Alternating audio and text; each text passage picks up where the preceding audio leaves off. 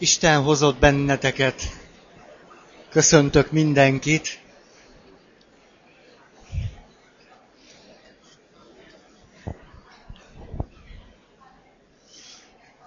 Papok szokták ezt úgy mondani, hogy szép számmal összegyűltünk erre a nagyon szép estére.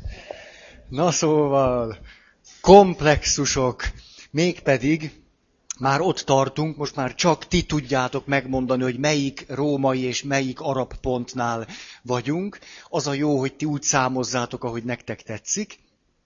Tehát ott tartunk, hogy eljutottunk ahhoz a férfihez, akinek eredetileg pozitív apa komplexusa van.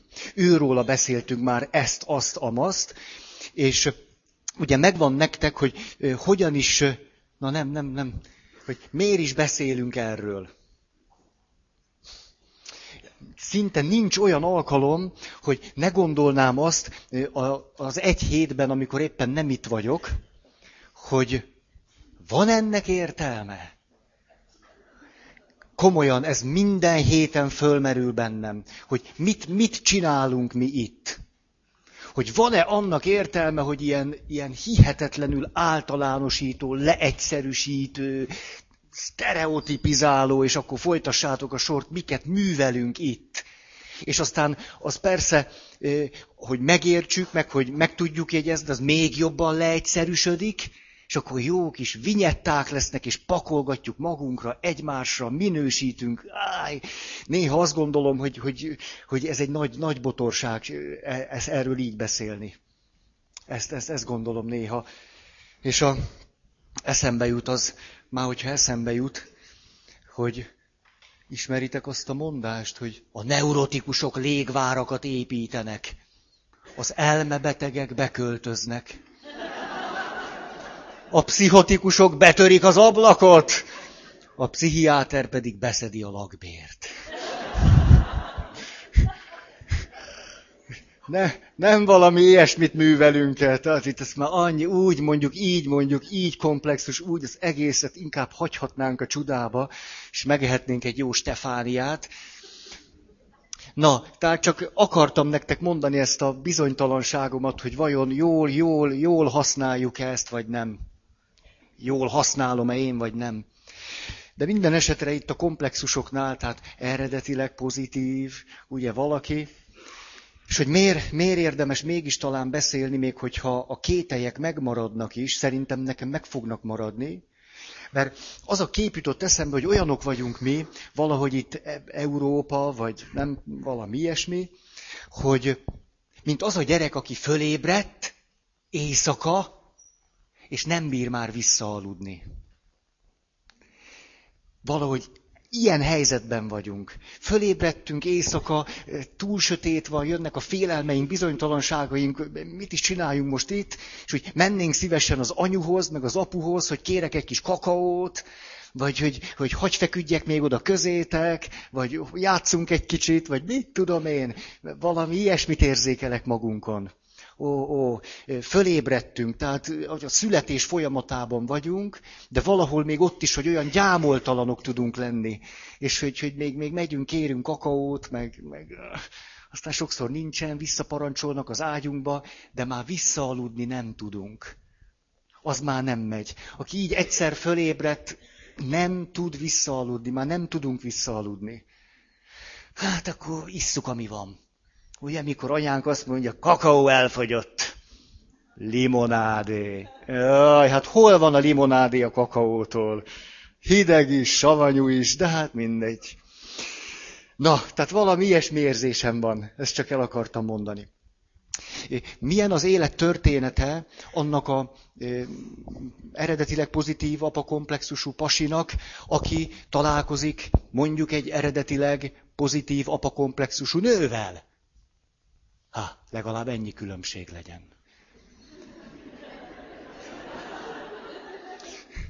De akkor valami olyasmi történik, hogy természetesen, egészen ösztönösen, magától értetődően tud az a nő beleszeretni abba a pasiba. Ó, a pasi látszólag megad neki mindent, amire szüksége van. A nőnek azonban ebben az esetben egy kicsit sem kell fölébredni. És aztán egyre inkább nem is szabad. Az bizony nagyon háborgatja ezt az eredetileg pozitív apakomplexusú pasit. Őt ne háborgassák ezzel, ő úgy jó, ahogy van.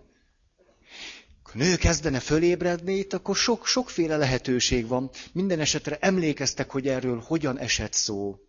Tehát valójában ez a férfi a női világot nem érti, nem ismeri. Nem érti, nem ismeri. Nem is becsüli. Valami olyan érzése lehet, hogy ha becsületesebb fajtából van, és nem csalja meg a feleségét, és hazaadja a pénzt rendesen, akkor azt érzi, hogy ő tulajdonképpen mindent megad a feleségének. Mindent, és ő sosem ígért többet. Ő tulajdonképpen nem változott meg. Ő ugyanaz a pasi, aki udvarolt annak a nőnek. Ugyanaz, és ő most is kőkeményen dolgozik, nem piál, hazaadja a pénzt, nem kújtorok félre, igen, sem erre se, nem, sokféle irány létezik, tehát ő sem erre se, és hogy nem is érti, hogy, hogy mi kell még ennek a nőnek. Nem, valóban nem érti. Megadja a biztonságot, a családot, hazamegy, jobb esetben játszik a gyerekekkel, és rosszabb esetben munkamániás. Nem érti. A nő pedig egyre inkább azt gondolja, a férfi csak annyit adj meg neki, ami az alap. Tehát ez nagyon-nagyon tudja értékelni a férjét, csak még el se kezdtek építkezni. A szónak átvitt értelmében. A nő számára tulajdonképpen kettejük között szinte még semmi nem is történt, vagy lehet, hogy az elején történt valami, de az már régen összeomlott. És a nő szeretne építkezni, és a férfi azt nem értem, hogy mi, mi, mit akarsz még tőlem. Lenyúzod az összes bőrt rólam. És a férfi tényleg így éli meg, és a nő tényleg egyre boldogtalanabb. Kiutak, már most csak fölébredés nélkül. Komplexus adta kiutak. Ha a nő megtartja a pozitív apakomplexusát, és nem a, a születés felé megy, akkor mondjuk a munkahelyén egyre önállóbb lesz, egyre szabadabb lesz, akár-akár valamiféle karriert is befuthat, ó, ott valami többet meg tud élni, mint pusztán csak az a kislány, aki áhítattal tekint föl az apukájára, akit úgy hív, hogy férjem. Akkor otthon megmarad ebben a szerepben. Talán a legjópofább megoldás, családi vállalkozást kell csinálni. A családi vállalkozás zseniális megoldás, ugyanis a férfi megőrizheti a pozitív apakomplexusát, mindent, ami abból fakad, a nő pedig az eredetileg pozitív apakomplexusából nem kell, hogy kilépjen, dolgozik is, áhítatos is, együtt is vannak, a házasság is valahogy megy, egész jónak tűnik, ha nem Magyarországon vannak. Mert itt úgy folytatódik a történet, hogy a vállalkozásuk azonban tönkre megy, a geopolitikai körülmények miatt. És hiába tudták a tutit, jó boldogtalanok lesznek. Na, tehát ennyit erről a biztató végről. Mi történik akkor, hogyha ha, ha pozitív anyakomplexusú a nő, és egy eredetileg pozitív apakomplexusú pasival van, akkor a természetes irány az anyaság. Most az a kérdés persze, hogy akkor ez a pasinak elége. Itt, itt jönnek mindig a bonyodalmak. Szóval, hát azért, mikor, mikor egy, járogattunk, azért nem a gyerekekre néztél ilyen áhítatos szemmel, hanem rám. Hogy azért az időmet velem töltötted, nem a gyerekekkel. A férfinek reális hiányérzete lehet. De egy kicsit sem érti és érzi, hogy a nő most mondjuk így mit kér cserébe. Azt nem érti. Egyszerűen csak a hiányt fájlalja, és tudja szídni a nőt. A nőnek is ez vagy elég, vagy nem. Ha jó, masszív, pozitív anyakomplexusa van, hát akkor lesz egy nagy anya. Nagy anya, gyerekek, unokák, mit tudom én, egyházközség, ilyesmi. Sokat, rengeteg helyen lehet nagy anyának lenni. A kérdés azonban az, hogy elége neki. Hm, hm. Mindig ott jönnek a bonyodalmak, ha kezd valamelyik fél fölébredni. Ami persze egy jó dolog, hogy kezd fölébredni, csak a dolgok már nem mehetnek úgy, ahogy addig. Na nézzük csak, tehát ez akkor rövid ismétlés. És akkor úgy hívtuk, ugye, hogy hívtuk? F, Frédi. Ugye? Jó van. Frédi volt. És aztán eljutottunk oda, hogy Frédi akkor van elemében, hogyha józan paraszti észsel és akaraterővel a dolgokat meg lehet valósítani. És mindenhol, ahol az élet a kezéből kicsúszik, nem lehet kontrollálni, birtokolni, hatalmával nem tudja azt kézben tartani, ott jön az elbizonytalanodás. Vagyis szinte az összes fontos nagy életeseménynél. Ezt lehet nyugodtan mondani, mert azok a, ezt a komplexus mintázatot mindig túlnövik. Mikor például a lánya fölnő, és el akar menni, és az apa megkergül. Az, ezt azért ő nem, azért, azért, és pont ahhoz a bohóchoz. És ilyen a betegség, és ilyen az öregség, és a nyugdíj, és a halál, és minden ilyen, amit nem bír kézben tartani. Akkor nagyon nagy megrendülés van. A férfinek látszólag nagy ereje van. Áll a lábán. Szereti, hogy férfi. Férfias is tud lenni. Valójában azonban ez nem egy igazi mély én erő, hanem az apakomplexusból származó erő. És addig van neki, ameddig a komplexusához tud ragaszkodni. Ameddig abból ez az erő fakad. Ha megengedi magának, hogy például egy gyász leterítse, olyan döbbenetesen gyámoltalanná válik egy ilyen férfi, hihetetlenül. Hihetetlenül. A, a leg-leg-leg gyámoltalanabbá ezek a férfiak tudnak lenni, ugyanis a nagy megrendülésben, a nagy válságban az anyaihoz, a nőihez nem nagyon tudnak nyúlni. Mert ahhoz nincsen jó viszonyuk.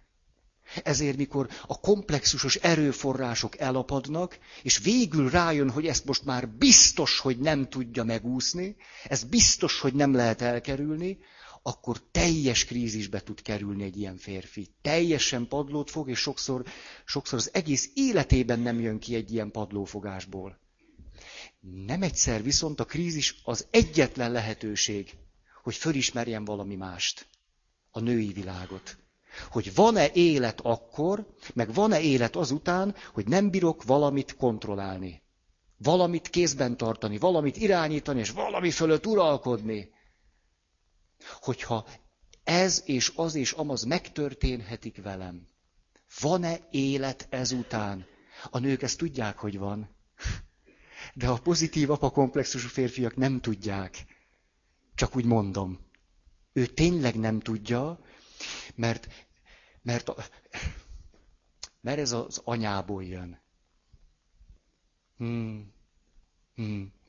Itt a fölébredés nagyon-nagyon szép tud lenni. Férfiaktól gyönyörű mondatokat hallottam már. És akkor itt talán beszélhetnénk egy picit arról, mert valamelyik őtök idejött, és azt kérdezte tőlem, hogy akkor mit lehet csinálni. Ugye, hogy mindig csak elemzünk, aztán nem jön ki belőle semmit, meg még boldogtalanabbak lesztek. Ezt nem venném a lelkemre, már ha van. Úgyhogy nézzük, hogy mit lehet tenni. Meg kell barátkozni, a kell, azt sosem kell, érdemes, a női világgal. Mondom a női világnak a szép elemeit. Például elolvasni egy regényt, megnézni egy filmet, úgy, hogy nem a pasival azonosulsz, hanem a női főszereplővel. Hihetetlenül jó gyakorlat. Nagyon jó. Egyszer kipróbáltam.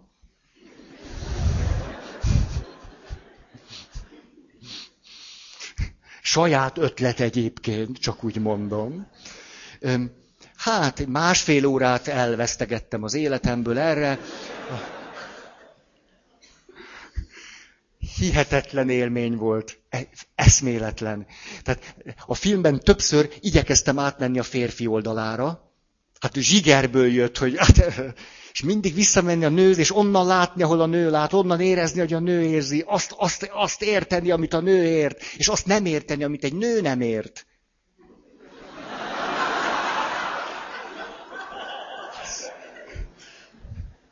Ez már közelít a mestermunkához. Fantasztikus élmény volt. Ezt legkomolyabban gyakorlat. Már csak azért is nézd meg, hogy, hogy milyen hihetetlen erőket kell összpontosítani, hogy tényleg képes legyél a nő felől látni. Ha egyáltalán megy. Ez egy nagyon jó gyakorlat. Miután rájöttem, hogy nekem megy, kipipáltam, és azóta nem foglalkozom vele. Végül is a siker a fontos, meg a teljesítmény. Na most, a, ha házasságban érez a férfi, a nőnek egészen esztelen, értelmetlen kérései tudnak lenni. Férfi társaim, ismeritek ezeket? Ugye? Mikor azt mondja, azt mondja egy nő, jaj, drágám, annyira jó lenne, hogy, hogy nem tudom, most ősz van, és minden, hogy, hogy, hogy úgy egyszer szép lenne a kertünk. Hogy úgy egyetlen egyszer, csak hogy úgy, úgy, úgy, úgy Micsoda marhaság, nem, egész nap dolgoztam, csak nem képzeled. Vagy amikor a nő azt mondja, ó, ez, ez még semmi. Akkor a nő azt mondja, te, annyira, annyira, annyira nem vagyok jól. Nem lehet, hogy ma nem mész be dolgozni. Csak maradj velem. Egy pozitív apakomplexusú férfi ezt úgy hallja, mintha a felesége megbolondult volna. Egy teljességgel a józan eszéből, a realitásból kivetkőzött nő, krízisben lévő csapongása, akit mi hamarabb józan észre kell téríteni, mert az élet nem így működik, drágám. És ha ez a férfi sosem hallja meg a nőnek ezeket a kéréseit, ha még van neki. Ó, ha a nő nem mondta azt, hogy férjem, reménytelen. De nagy dolog ez, hogyha férfiként meghalljuk ezeket a számunkra irracionális, értelmetlen, fölösleges, badar és a józanésznek ellentmondó kéréseket. És most, kedves férfi társaim, mondok egy jó hírt. A legtöbb nő tanulékony. Ez alatt azt értem, hogy egy nőnek sokszor elég, hogy azt mondod, hogy jó. És utána ő is azt tudja mondani, tudod mit? Menj dolgozni. Tudom, hogy milyen fontos neked. Azt hiszed, hogy nem tudom. Tudom. De azért arra szükségem volt, hogy azt mondd, hogy maradok. Stimmel ez? De fontos ez! De fontos ez, de csak akkor van lélek növelő, születés segítő ereje, ha a férfi tényleg maradna. Ha te tényleg eljutsz oda, hogy ez a nőnek valóban nagyon fontos, nagyon, ez neki most nagyon fontos, és nem kell, hogy logikus legyen. Tényleg most, most mondhatod, hogy ebben semmi vicces nincs, de hogy, hogy egyszerűen nem kell, hogy logikus legyen. Jaj, ezt most látom, hogy tulajdonképpen nem sokat mondok, csak próbálom nagy meggyőző erővel mondani a semmit. E, e, erre az jut eszembe, hogy, hogy ugye a templomban a hangosítás mindig probléma az mindig, és azt mondta a kedves hangmérnök barátom, aki a hangosítás felelőse, Feri, végül is vett tudomásul azt a meleg levegőt, ami belőled kijön, nem lehet hangosítani. Hát ez egy olyan férfias, férfias hozzáállása a témának. Na, tehát, hogy, hogy meghallani a nőknek a kéréseit. És tudom én azt, hogy erre ezer érvünk van, hogy miért nem. Majd még a fejödre nő, majd még akkor kihasznál, majd még akkor semmi se lesz neki elég, majd csak maradja ki itt, holnap meg már... Világos, hogy színes az élet.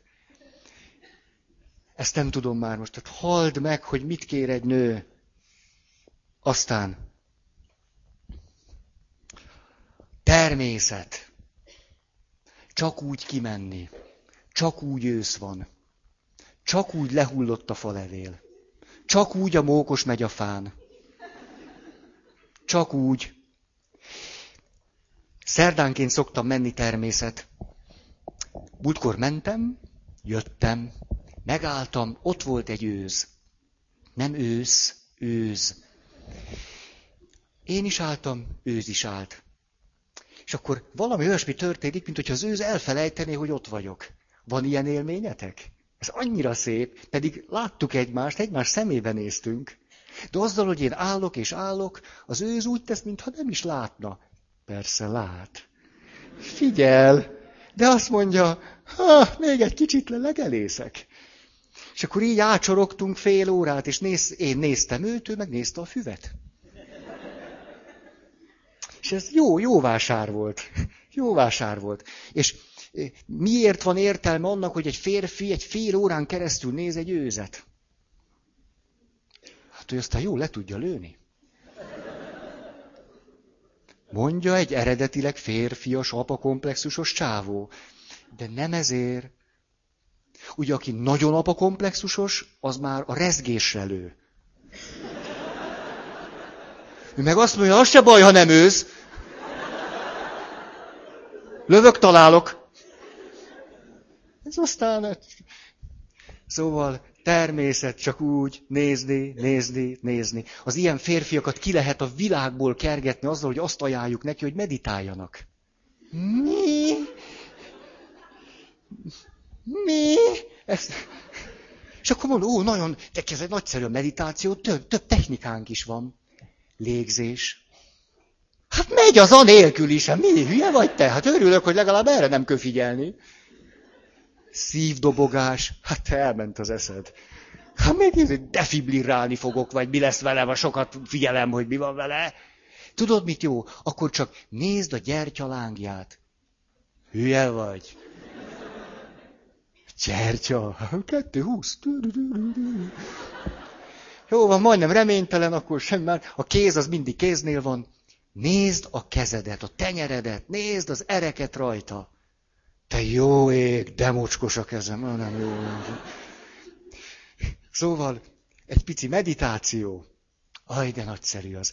Kedves ismerősöm azt mondta, zazent ül, nem, nem kell tudni mindent. Lényeg, hogy ül. Valami fontos ülésen van. És mondja, tudod, mikor eljutok oda a lélegzésben, hogy beszívom itt a levegőt, és egészen a végbelemig jön. Na, az lélegzés. Úgyhogy eredetileg pozitív apakompresszusú férfiak, ha a végbeleden jön ki a levegő, de a kettő között szoros összefüggés kell, hogy legyen, nem bent tartott levegő jön ki, öt lélegzettel előbbi, az puki. Hát azért a meditációt ne járassuk le. Az így. Na nézzük. Bár én szerintem ennyi elég kell, hogy legyen. De hát, mi a gyöngébbe kedvér. Tehát a természetben nem kalandtúra, nem őzvadászat, lelövöm a szarvasbőgést, meg ilyesmi, ezeket nem. Ösztön természet megbecsülése. Nem mindenhol a bűnt látni, meg az erényt látni, hanem hogy az ösztönök azok jó dolgok.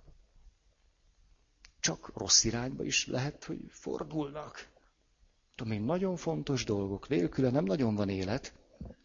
Irracionális világ megbecsülése. Ha, egy eredetileg pozitív apakomplexusú férfi az irracionalitást végtelenül lenézi.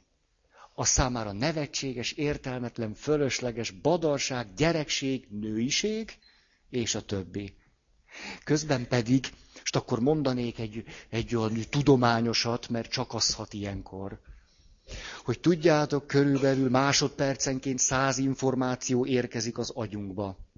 Másodpercenként száz, ebből legfőjebb hetet tudunk tudatosítani, tehát 93, ha jól számolom, információ tudattalanul feldolgozásra kerül az agyunkban, majd a kiértékelés bizonyos sajátos formákban mégiscsak megtörténik. Melyek ezek a sajátos formák? Itt most, ahogy ültök.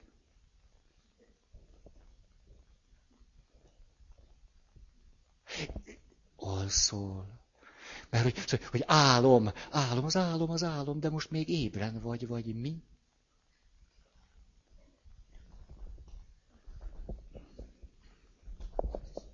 Most kezdek betekeredni, becsavarodok. Hát érzések, érzelmek, hangulatok, benyomások. Ez, ez, ez. Az agyunk dolgozik, és azt mondja, ez jó, ez nem, ez igaz, így. Ezért ami a férfinek irracionális világ része, az valójában nem úgy irracionális, annyira patika mérlegen racionális, hogy csak na, csak ő azt nem érti.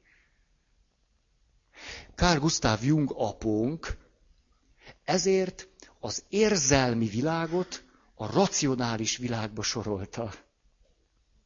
Ez aztán a döfi. Azt mondta, az a racionális világ része.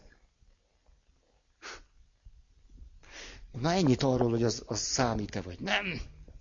Aztán pihenés. Most mindegyikhez mondhatnám, hogy eredetileg pozitív apakomplexus férfi nem tud pihenni. Mert nem tud.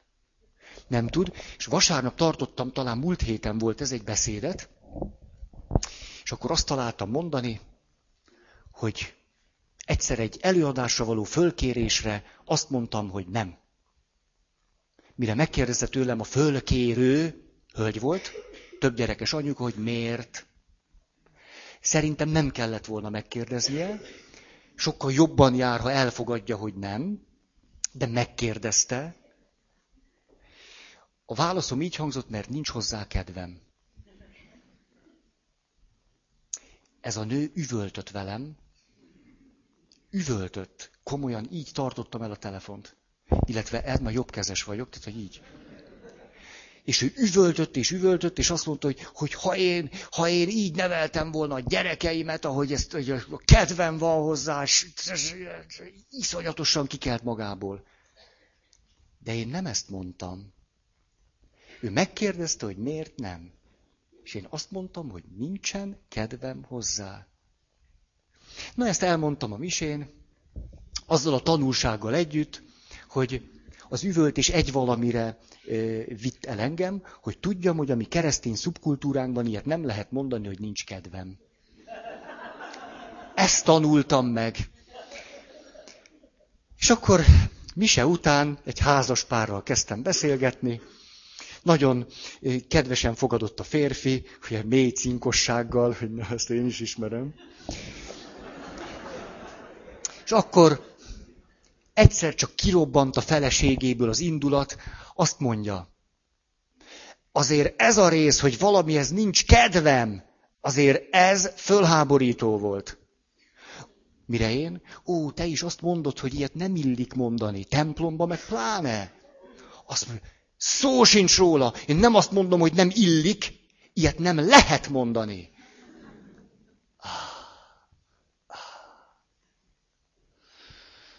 Eredetileg pozitív apakomplexusú nő.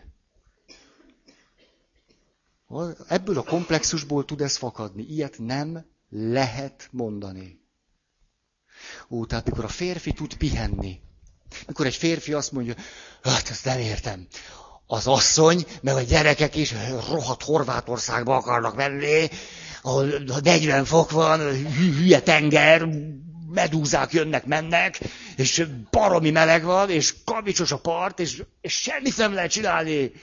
Mert ott olcsó, persze azért oda megyünk, ahol olcsó, ahol aztán tényleg semmi nincs. Csak a nap, a víz, meg a kő. Fél órát nem bírok ki.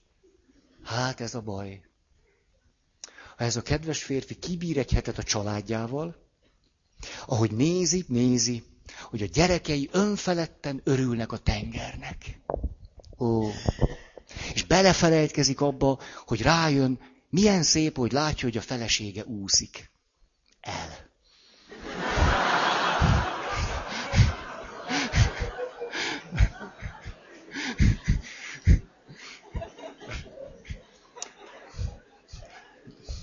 Na! Szóval, de nagy dolog az megtanulni dögleni. Nagyon nagy dolog. Jó gyakorlást. A, kezdődik a sí szezon. Tölts el egy napot úgy, fölmész a fölvonóval, semmi más nem csinálsz, csak nézed a havat, hegyek. Nincs időre leggyorsabban golyóba leérek. Ücsöröksz, ücsöröksz, hó, hegyek, nap. Nincs golyó. Na, tudattalan álmok, álmok a tudattalan megbecsülése. Ezt már olyan szok-szok-szok-szó mondtam, hogy összes lelki atyámnál többet tanultam az álmaimból. Sokkal jobban ismernek engem, mint az összes lelki vezetőm együttvéve. Eddig valaha is, úgyhogy elmondom a mai álmomat. Kicsit dolgozzatok vele. Azt álmodtam, hogy egy szobában vagyok, többen is vannak még a szobában, de nem látom őket. És egyszer csak, már azt nem is tudom, hogy hogyan, azt veszem észre, hogy a kezemben van egy farkas, de nem akár, tényleg, az álom az álom, nem akárhogy, hanem éppen két kézzel szorítom a pofáját. Vagyis a, a száját, de az olyan, értitek, az egy olyan farkasos száj, azt, hogy meg lehet fogni így két kézzel, és pontosan tudom, hogy hihetetlen erős, metsző fogai vannak, és hogyha eleresztem, egy nagyon nagy félelem van bennem, hogy meg fog harapni.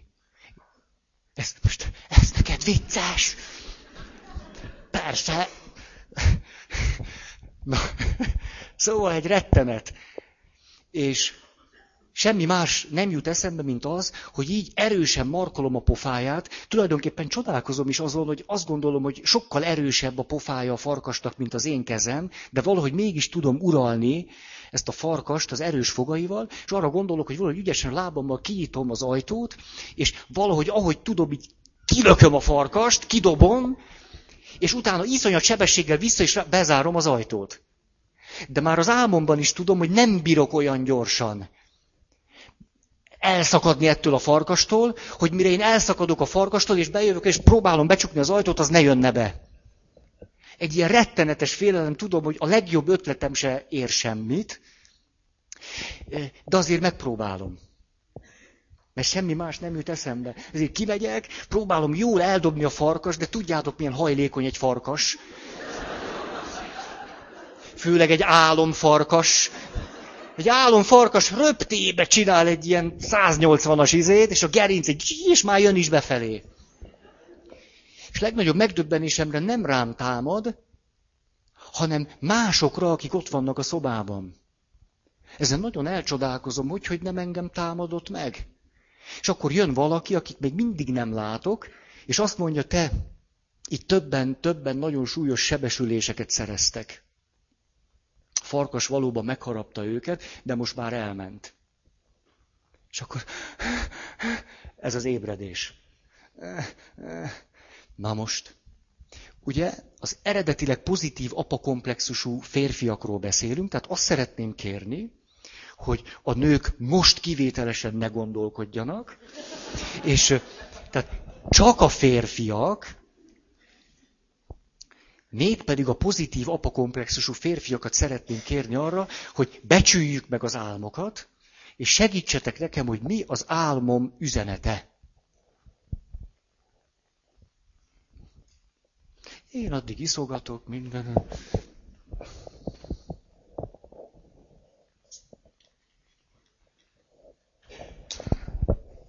Mi lehet?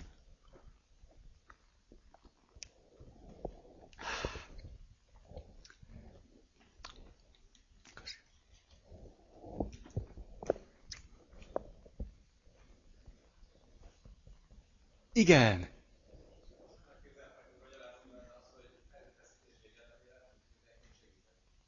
Ó, milyen altruista eh, megközelítés. Hát, te túl pozitívan látsz engem.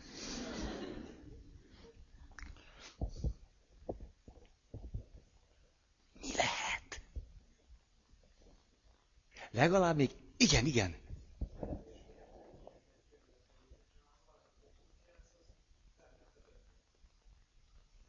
Aha. Igen. Aha. Te is túl pozitívan látsz engem. Igen.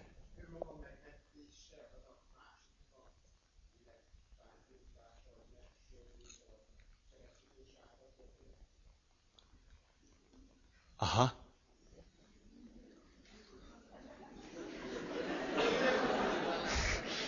Te hogy látsz engem ma, ne is a...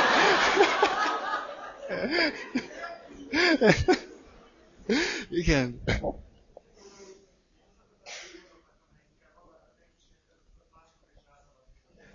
Aha.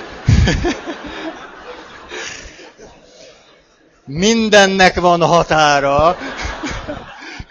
Ön túl negatívan lát engem. Igen.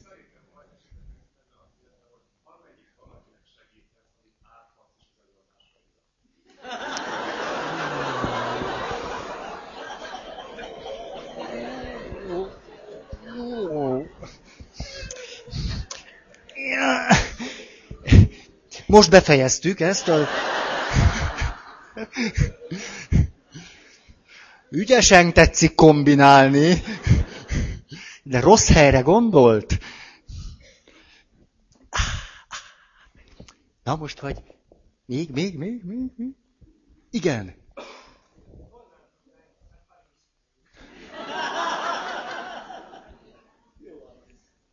Ez nagyszerű. Ez nagyszerű. Ez a legjobb válasz, amit lehet adni. Hát honnan tudnánk? Hát ez egy titok. Ha te álmod, az egy titok előttünk. Gőzünk sincs. Hát nem ehetjük meg késsel, villával.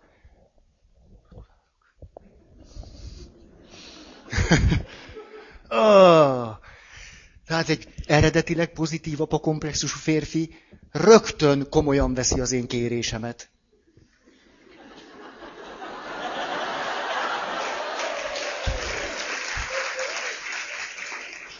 Hogy fejtsük meg, hogy értelmezzük, hogy jöjjünk rá. És van benne elég, elég én, én tudat, férfi komplexusus erő, hogy ezt meg, is tudom csinálni. Simán kitalálom. Kis hülye farkasos álmát. Hát...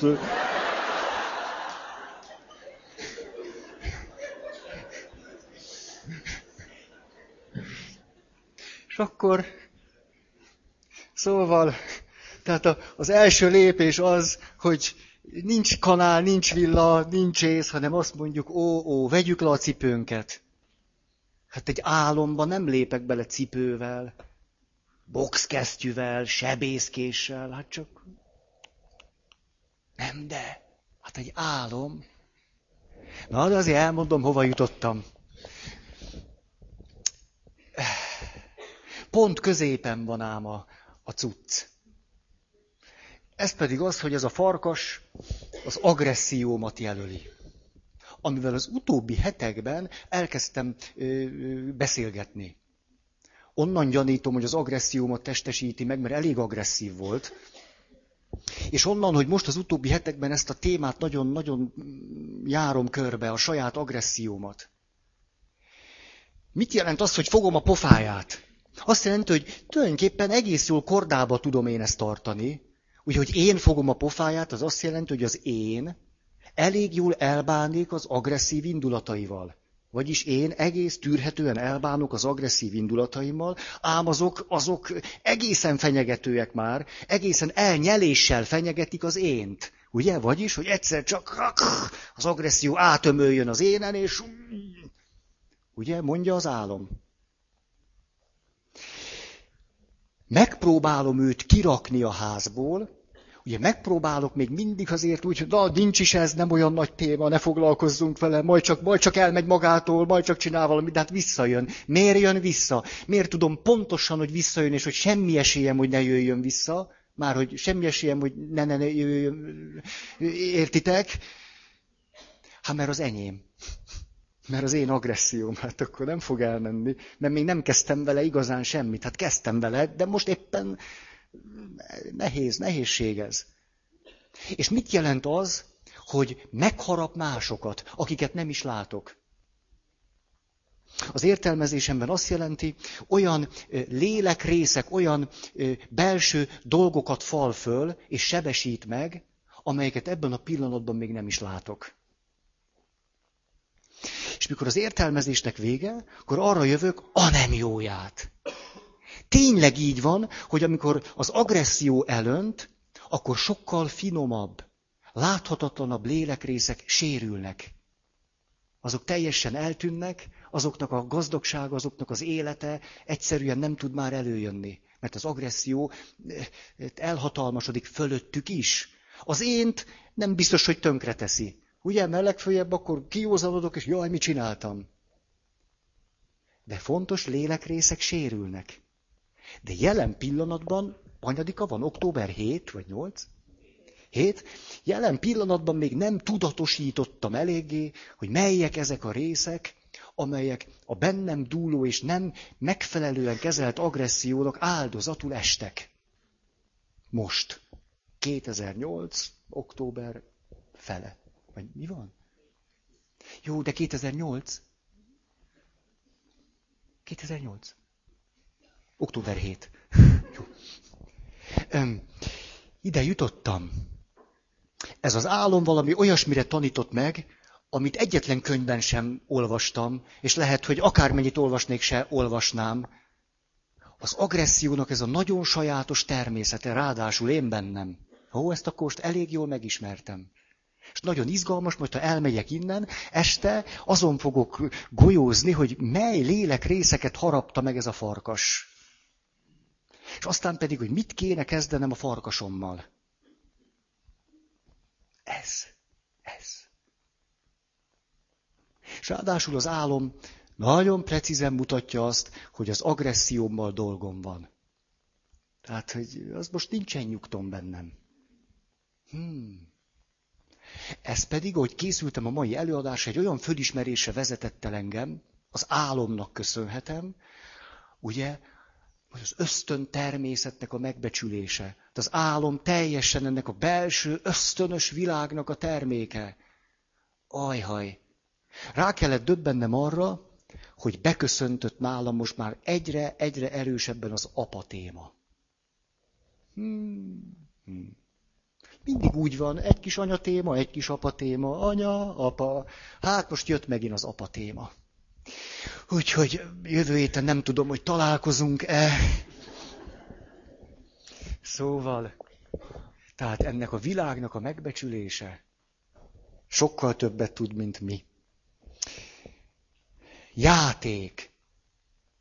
Játszatok, férfiak játszatok. Főleg, hogyha apakomplexusotok van. Akkor játszatok, de ne akarjatok győzni.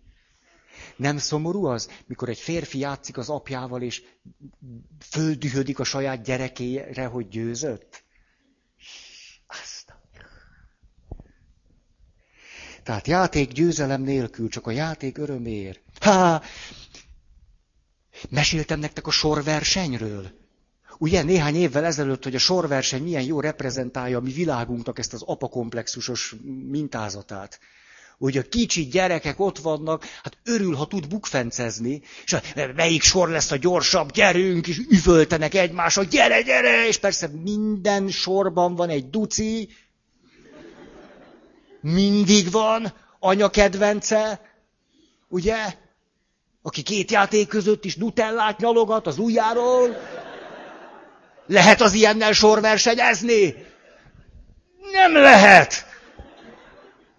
de hát 8-9 éves vagyok, csak azt mondja itt a Feri, hogy gyerünk sorverseny, ez a tábor, ez a kereszténység, gyerünk! És ráadásul tudjátok, hogy ezzel a kicsi duci fiúval mi a legnagyobb baj? Az, hogy mert anyakomplexusa van, nem hajlandó küzdeni. Mert nem lenne baj, hogy duci, de nem is iparkodik, hanem kiszáll a játékból, Előveszi a mobilját, nyolc évesen, és hazatelefonál. Ez így megtörtént, ahogy mondom. Ugye, anya, gyere, értem, a búrám tele van ezzel az apa komplexusos kereszténységgel. Ezt mondaná, ha 40 éves lenne. De nyolc ezért csak sírdogál, és azt mondja, hogy kevés volt a nutella a kenyéren. És hogy itt valami baromság folyik, a gyerekek bukfenceznek, és, és nyuszi ugranak, és ő ezt az egészet nem érti. Szóval ennek rájöttem, hogy elejét fogom venni. Mit lehet tenni, ezt nem meséltem nektek? Nem. Pedig ezen, hogy mennyit töprengtem, mikor úgy, valamit ki kell találni, hogy ez ne fordulhasson elő. Játék a játék örömér. Ha-ha, és akkor szikra. Szóltam a női világnak, adj valami jó ötletet. És a női világ kész van erre. Na. Az ötlet a következő, A csapat, B csapat.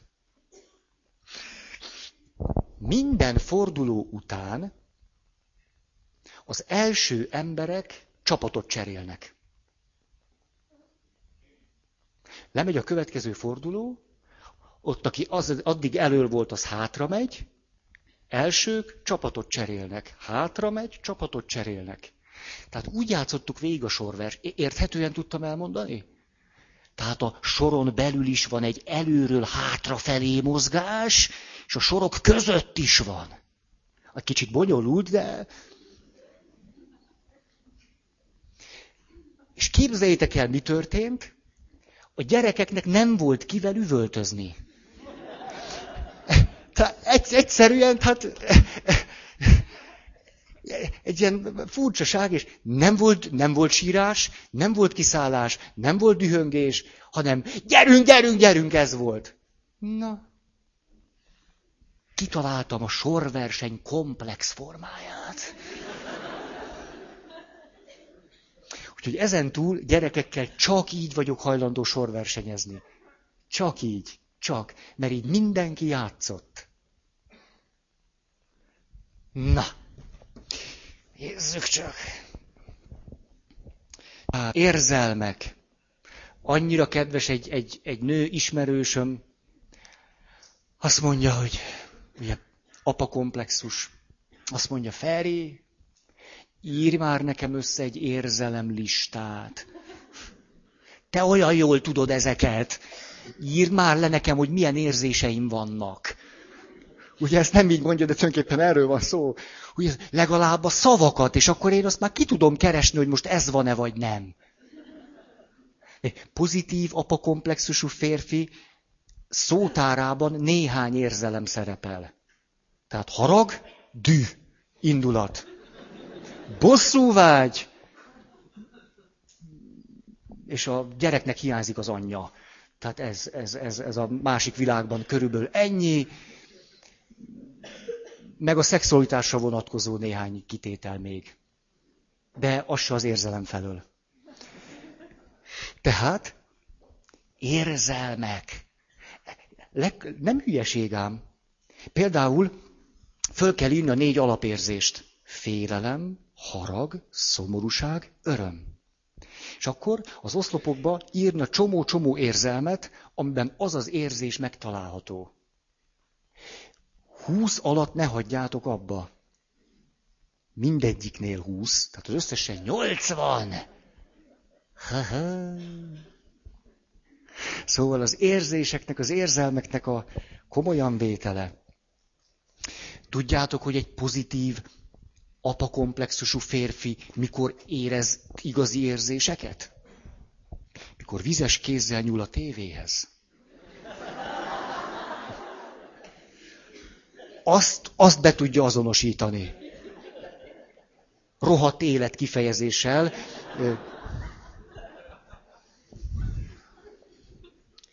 És aztán még néhány, picit Jaj. Legyek gyorsabb, haladjunk? Haladjunk, haladjunk. Rendben. Tehát, művészet, belső világ, spiritualitás. Kész! Megyünk tovább.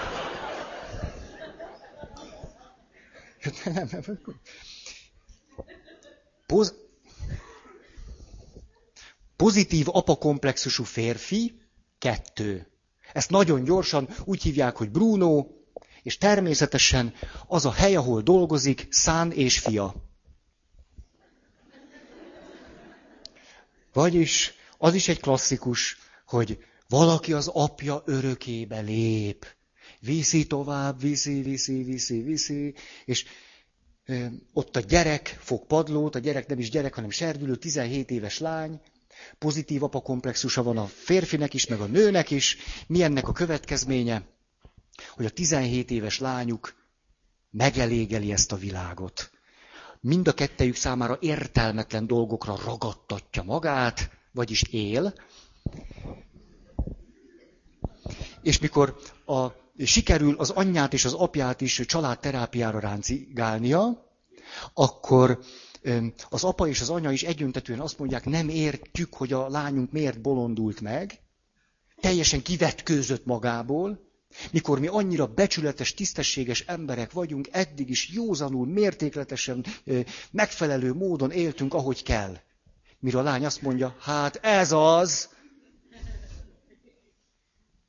Ó, erről akkor többet ne is, hogy lehessen haladni. Nézzük most a nőket. Hát ez már már is, már is más. Pozitív, apakomplexusú nők. Úgy hívják, hogy Nóra. Hm. Na igen. Nóra fiatalon házasodik. Van már három gyereke, gyereke, ka, nem, gyereke, fiatalon házasodik, és nem is látszik rajta az idő. Még 30 éves sincs, természetesen magas sarkú cipőben jár. Mikor Veren a Kasthoz érkezik, a női analitikushoz, akkor cinkosan rámosolyog, és azt mondja, miután egy sáros szakaszon kell átmenni a tűsarkú cipőjével, mit meg nem tesz az ember a férfiakért? Férfi sehol sincsen. Ezzel már is sokat mondtunk el az eredetileg férfi apa komplexus pozitív vonatkozásáról. Az ilyen nő természetesen valamilyen oknál fogva az apjával egy olyan viszonyba tudott kerülni, hogy a csodálat és az áhítat minden nehézség nélkül kölcsönösen köztük kialakult. Akkor tud csak pozitív lenni ez a komplexus, ha van személyes kapcsolat is. Például, hogyha az anya háttérbe tud szorulni, hogyha a fiatal lányka képes elcsábítani az apja szívét, és szinte ő lesz a legfontosabb nő az apa életében, bejósolható, pozitív apakomplexusú nő fog kijönni húsz év múlva. Mi a nehézség? Az, hogy tulajdonképpen függés történik a férfiaktól. Függés. Az önbecsülés, az önértékelés, az önmagam látása, az önmagam képességeinek az elismerése vagy meglátása mindig egy férfin múlik. A férfi olyan, mint egy tükör, de hogyha férfi nincsen, nincs tükör, nem látja magát. Ezért mindig kell egy férfi. Ezek a nők lehetnek persze nagyon okosak is, nagyon ügyesek lehetnek a munkahelyükön, de mégis kell nekik egy férfi, akin keresztül magukat érzékelik. Ezért nagyon sok mindent képesek meg is tenni. Ezért a férfiért. Egy eredetileg pozitív apakomplexusú nő igazán, igazán jóvásárnak tűnik a pasiknak. Mert egy ilyen nő igazi csodálattal tud fölnézni a férfire. Áhítattal tudja látni a társát. Egész elragadtatva tud olyasmit mondani, hogy sehol nem éreztem magam ennyire biztonságban, mint melletted. Te olyan erős vagy. Ilyet pozitív apakompresszusú nők szoktak mondani. Mert Schwarzenegger az erős. Meg a bulldozer, meg a T-54, meg a, az erős, meg a fekete, jó erős, az erős. De amikor egy nő úgy lenyűgöz, olyan, olyan erős vagy melletted, akkor ezt mondja egy nő, melletted bárhova el tudnék menni, a világ végére elmehetnénk, mi ketten. Ami azt jelenti, hogy a férfi és ő meg úgy vele. Mint hogy kedves nőismerősöm mondta, ó, én olyan vagyok, mint a malacnak a farka. Megyek a malaccal.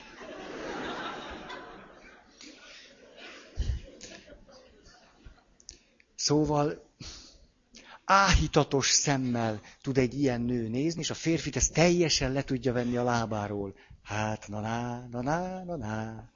Ó, csak férfi bólogat, hogy ez jó. Hát igen, nem, csak nem ez a vége. Az eleje, az eleje ilyen. A vége, hát, ugye ezért egy ilyen nő, mikor beszél, és hogyha még teljesen nem ébred föl, akkor állandóan a referenciapontokról beszél.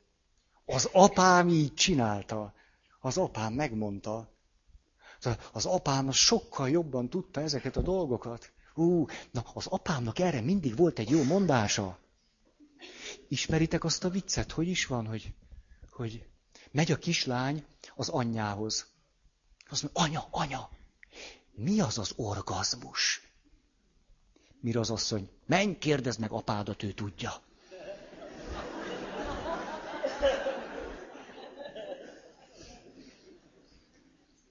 Lehet más hangsúlyjal is. Menj, kérdezd meg apádat, ő tudja.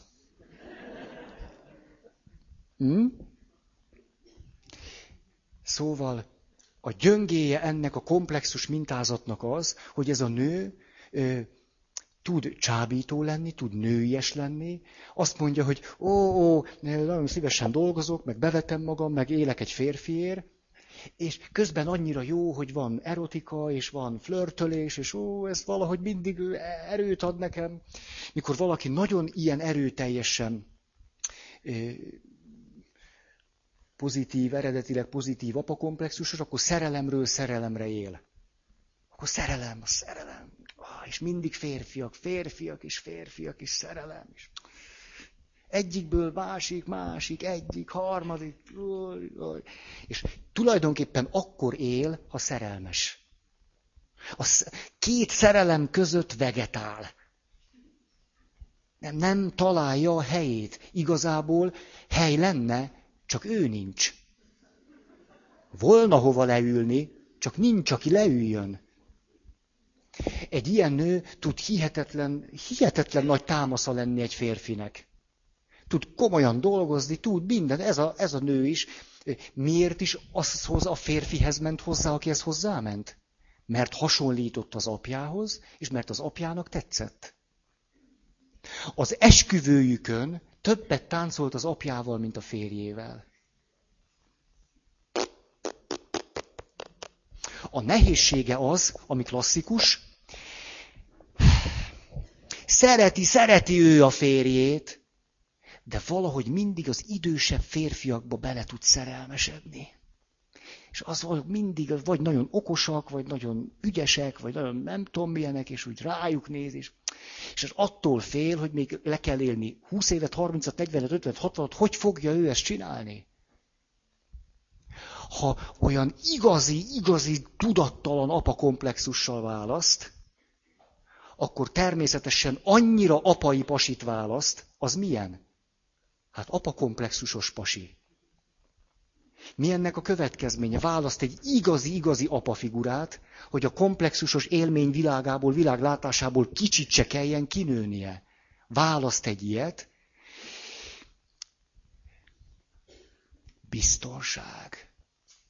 Megszokás, amit már ismerek. Jó, jó apja lesz a gyerekeimnek. Csak hogy ott van a nő. És a nő meg egész életében keres, keres egy pasit. Ez nehéz. Most ezek, ha ez egy keresztény nő, rettenetesen nehéz. Nem? Akkor 50-60 évet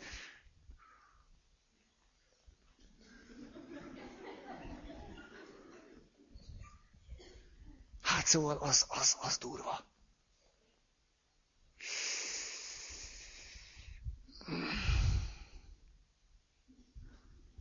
Igen, itt csak átélem ezt a nehézséget.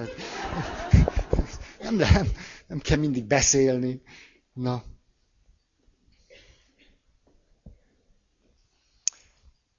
A szokásoknak, a szerepeknek eleget kell tenni.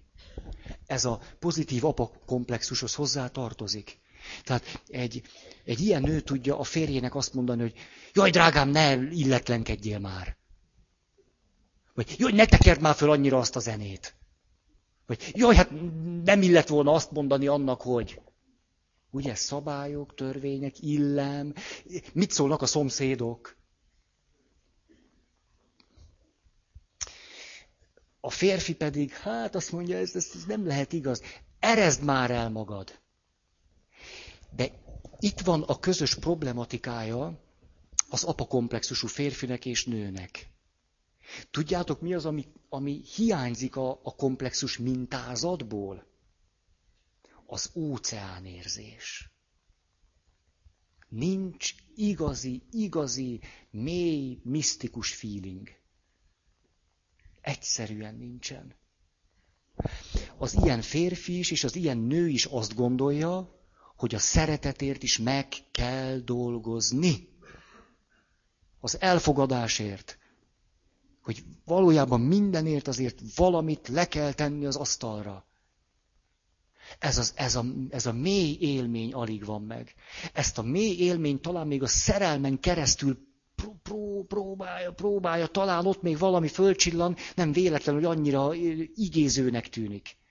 De valójában az sem adja meg magát, Ó, nem, nem, nem, mert még az is a komplexus mintázatnak a következménye, hogy újból és újból és újból pasikba leszünk szerelmesek. Egy nőnek, egy ilyen nőnek tudjátok mi a nagy feladata? Nőnek lenni férfi nélkül. De nagy szám az. Hogy nő vagyok férfi nélkül is.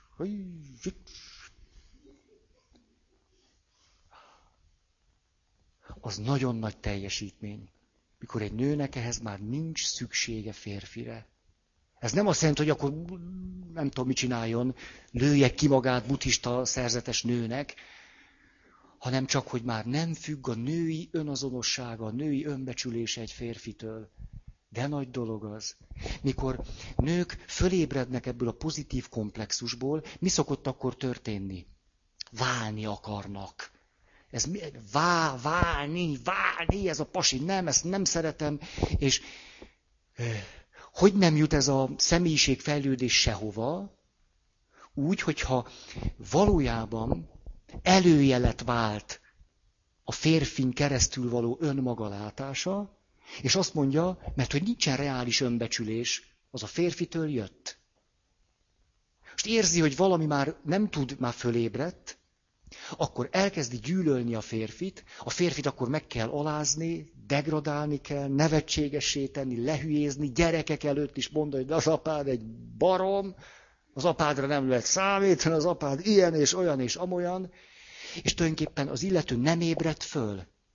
Keresi az önazonosságát, az önbecsülését, de még mindig csak abban az összefüggésben látja, hogy a férfit be kell taposni a sárba, meg kell büntetni, rá kell olvasni az összes bűnét és gyengéjét, hogy ő valaki lehessen. Ebben semmi fejlődés nincs. Semmi. Csak az előjelek változtak. És az illető nő, az, az ilyen hölgyek tudnak húsz évig válni. Miért válik egy ilyen nő húsz évig? Azért, mert szüksége van arra a férfire, aki gyűlöl. Valójában mindennapos önbecsüléséhez a kenyeret, abból az utálatából eszi, hogy megint milyen barom voltál. Ez szüksége van rá. Ez rettenet szomorú, ezért az nem értett, hogy már 30 éve nyüglődnek. A szomorú, hogy mondjam, papként szeretnék örülni annak, hogy együtt vannak. Csak nem megy. És itt most nem a vállás felé érdekes történet ez, hanem hogy, hogy azon túl, hogy együtt vannak, ebből nem nagyon jön ki semmi más. És miért húzza, nyúzza ez az asszony olyan sokáig a vállást, miközben nincs már szeretet kapcsolat, nem szereti a férjét. Olyasmiket megcsinálnak nők a férfiakkal, hogy rossz hallgatni is mert még mindig szüksége van a férfire. És tulajdonképpen retteg attól, hogy elváljon, retteg tőle. Mert egyedül nem tanult meg élni. Nem is tudja, hogy ki ő úgy önmagában. Egy ilyen nővel hallatlan nehéz aztán egyeztetni, családterápia, meg, meg mediáció, meg minden, mert nem érdekelt benne. Tudna a pasival élni, ha az önerejét, az önbecsülését nem a pasi gyalázásából merítené. De sokkal könnyebb a pasik hiányosságait látni, mert van nekik. Minden pasinak van bőven annyi, hogy egy életre kitart. Ennek szokott aztán olyan verziója lenni, hogy, hogy teljesen, teljesen végtelenségig keserítik meg egymás életét, meglepő módon az ilyen helyzetben sokszor a férfiak jönnek el segítséget kérni, mert a nő nem érdekelt benne. A férfi viszont van egy pont, mikor azt mondja, hogy én most kifogytam már minden ötletemből. Tehát egyszerűen ez már élhetetlen, tűrhetetlen, kéne már valamit csinálni. És a nők nem jönnek el a terápiára. Ez, ez meglepően gyakori, gyakori, gyakori, nem ritka ez sem. És aztán nagyon-nagyon egy nő általában aztán akkor úgy, úgy válik el, hogy azért beújít egy pasit. És az egész kezdődik előről. Csak most még egy picit idealizálja ezt a pasit, még most egy kicsit a komplexusnak az elején tartunk, még most, még most, még most. Körülbelül ennyi történik. Közben persze a pasi is a maga módján ugyanannyira felelős azért a helyzetért, ami kialakult. Hát nyilvánvalóan. Mert egy nagyon pozitív apakomplexusú nő az nagyon szereti, hogyha férfi őt vezeti. A férfi megmondja, hát a biztonságnak van ára.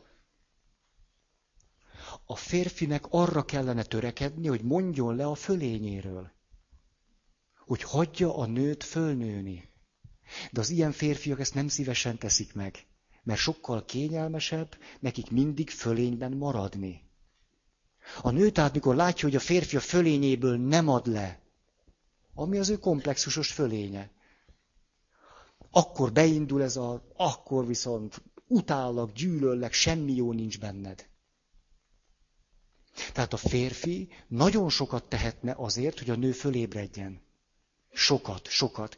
Csak le kellene mondania a komplexusos előnyeiről hogy ő önmagát magasztalja, dicséri, hogy nem figyel a nőre, hogy azt nem tartja sokra, hogy dirigál neki, hogy okoskodik, hogy kioktatja, hogy megmondja, hogy mi a frankó.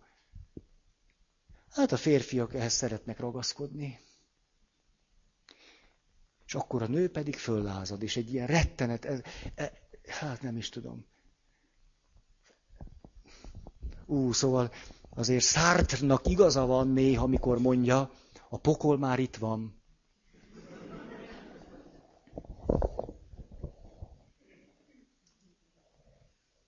Jó. Hát igen, igen, igen, igen.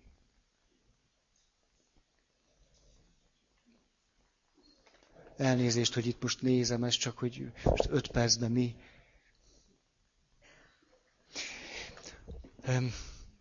Egy picit nézzük a kapcsolatuk elejét. Mi az egészben a leg, legnagyobb piszokság? Az, hogy ez a nő mert pozitív apakomplexusa van, rá van állva a pasikra. Ezért egy ilyen nő pontosan tudja, hogy a férfi mit akar hallani. És amikor az udvarlás időszaka van, a nő könnyűszerre rááll a pasira, saját maga rovására. Hiszen nincs is saját maga. Eddig volt az apa meg én, eddig az apámra álltam rá, most ezzel az energia köteggel átállok a pasira. És egy pozitív apakomplexusú pasi, miután fogalma sincs az érzéseiről, ha nő, azt csinál vele, amit akar. Ez lehet tudatos, lehet tudattalan. Egy okos, fineszes, pozitív apakomplexusú nő a pasikat egymás után az ujja köré csavarja. Úgy használja őket, sitty olyan karriert csinál, mint a sic. Ugyanis mely férfiak vannak a ranglétra tetején, akinek gőzük sincs az érzéseikről. Ennek a nőnek meg nagyon is pontos fogalma van arról, hogy mit érez egy pasi. És ezt ki is tudja használni, ha olyan. Ha pedig egyszerűen csak ösztönösen, de hát ne, nem mindig a fonákjáról nézzük. Itt van egy drága, aranyos, húsz éves nő. Igen, elég jól hangzik. Na szóval, és van neki egy teljesen tudattalan pozitív apakomplexusa, és ha ő szerelmes lesz, akkor aztán gőzerővel pontosan annyira érzi azt a férfit, az a férfi fényévekre van attól, hogy saját magát úgy érezze, mint ahogy az a nő érzi őt. És a nőből a szerelem, a szeretet, ami van benne, a jó indulat, az, hogy pasi, és hát az élet, és boldogság, és jövő, még ötszörösen kihozza, hogy azt mondja a pasinak, amit az hallani akar.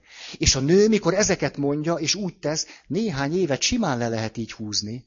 Simán. A nő még boldog is. Nem is érzi, hogy önmaga kárt szenved. Hát nem is érzi, ugye, mert nincs önmaga.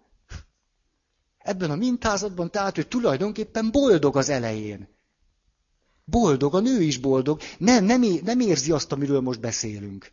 Hogy jó, most adom föl magam. De hogy is, szerelmes. Szerelmes, és mindent, és az a pasi, és az iszonyú jó, és, és, és ráhangolódik, és gyere, drágám, te, nem ez kéne neked? És a pasi, hihetetlen, honnan tudod, te jobban értesz engem, mint, mint én magam. És akkor innen már csak egy lépés, ő az igazi. Hát nem így van. És a pasi azt mondja a nőnek, te vagy az igazi. Erre mit gondol egy pozitív apakomplexú nő? Hát ha a pasi azt mondta, hogy én vagyok az igazi, akkor ő az igazi. És 22 évesen jönnek jegyes oktatásra. És gondoljátok, hogy lehet velük valamit kezdeni? A semmit az, hogy mondjam, pozitívan túlhaladja a realitást. Semmit a négyzeten lehet velük kezdeni.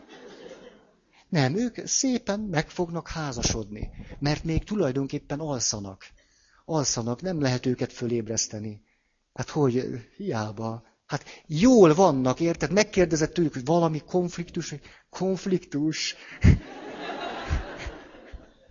Atya, hát, hát, életem legboldogabb időszakát élem, mondja a nő. A férfi azt mondja, hogy hát én meg csak úgy óvatosan, de ez egy jó, jó beruházás. Csak hogy aztán megy az idő, megy az idő, megy az idő, arról meg már beszéltünk, hogy, hogy egy, ilyen, egy ilyen kapcsolat, ami így indul, hogyan lesz pokol húsz év múlva. És ugye ez tulajdonképpen már most második éve a témánk, hogy három generációt figyelembe véve egészségedre. A, az egyéni sorsnak az alakulása. Ó, ha ez a férfi, ez a nő fölébred, akkor legalább látja, hogy mi történt. Ó, mint hogy ez a 70 éves nő mondta nekem, jött hozzám, és azt mondta, hogy előttem az élet. Ugye én se tudtam, hogy hova rakjam. De mikor egy 70 éves nő rájön, hogy mi történt vele, vagy hogy, és azt elrakja, akkor előtte az élet. Ez olyan pontosan kifejezett, erről beszélünk, a személyiség születése. E, csak látjátok, hogy ha nem is az örök élettel, de azért egy szép utolsó egy-két hónappal megajándékozhat bennünket a sors, mikor valaki tényleg fölébred, akkor tudja azt mondani, akármilyen romhalmaz van mögötte meg alatta, hogy előttem az élet. De óriási dolog ez. Nincs, ezért nincsen elvesztegetett élet, elrontott élet, ilyen nincsen. Olyan van, hogy az illető, mikor Szent Péter elé kerül, külön harsonát kell neki fújni. Még ott is alszik. Hát szerintem itt a vége. Kicsit begyorsítottam. Kicsit, hogy... Köszönöm a figyelmeteket. Akar-e valaki hirdetni?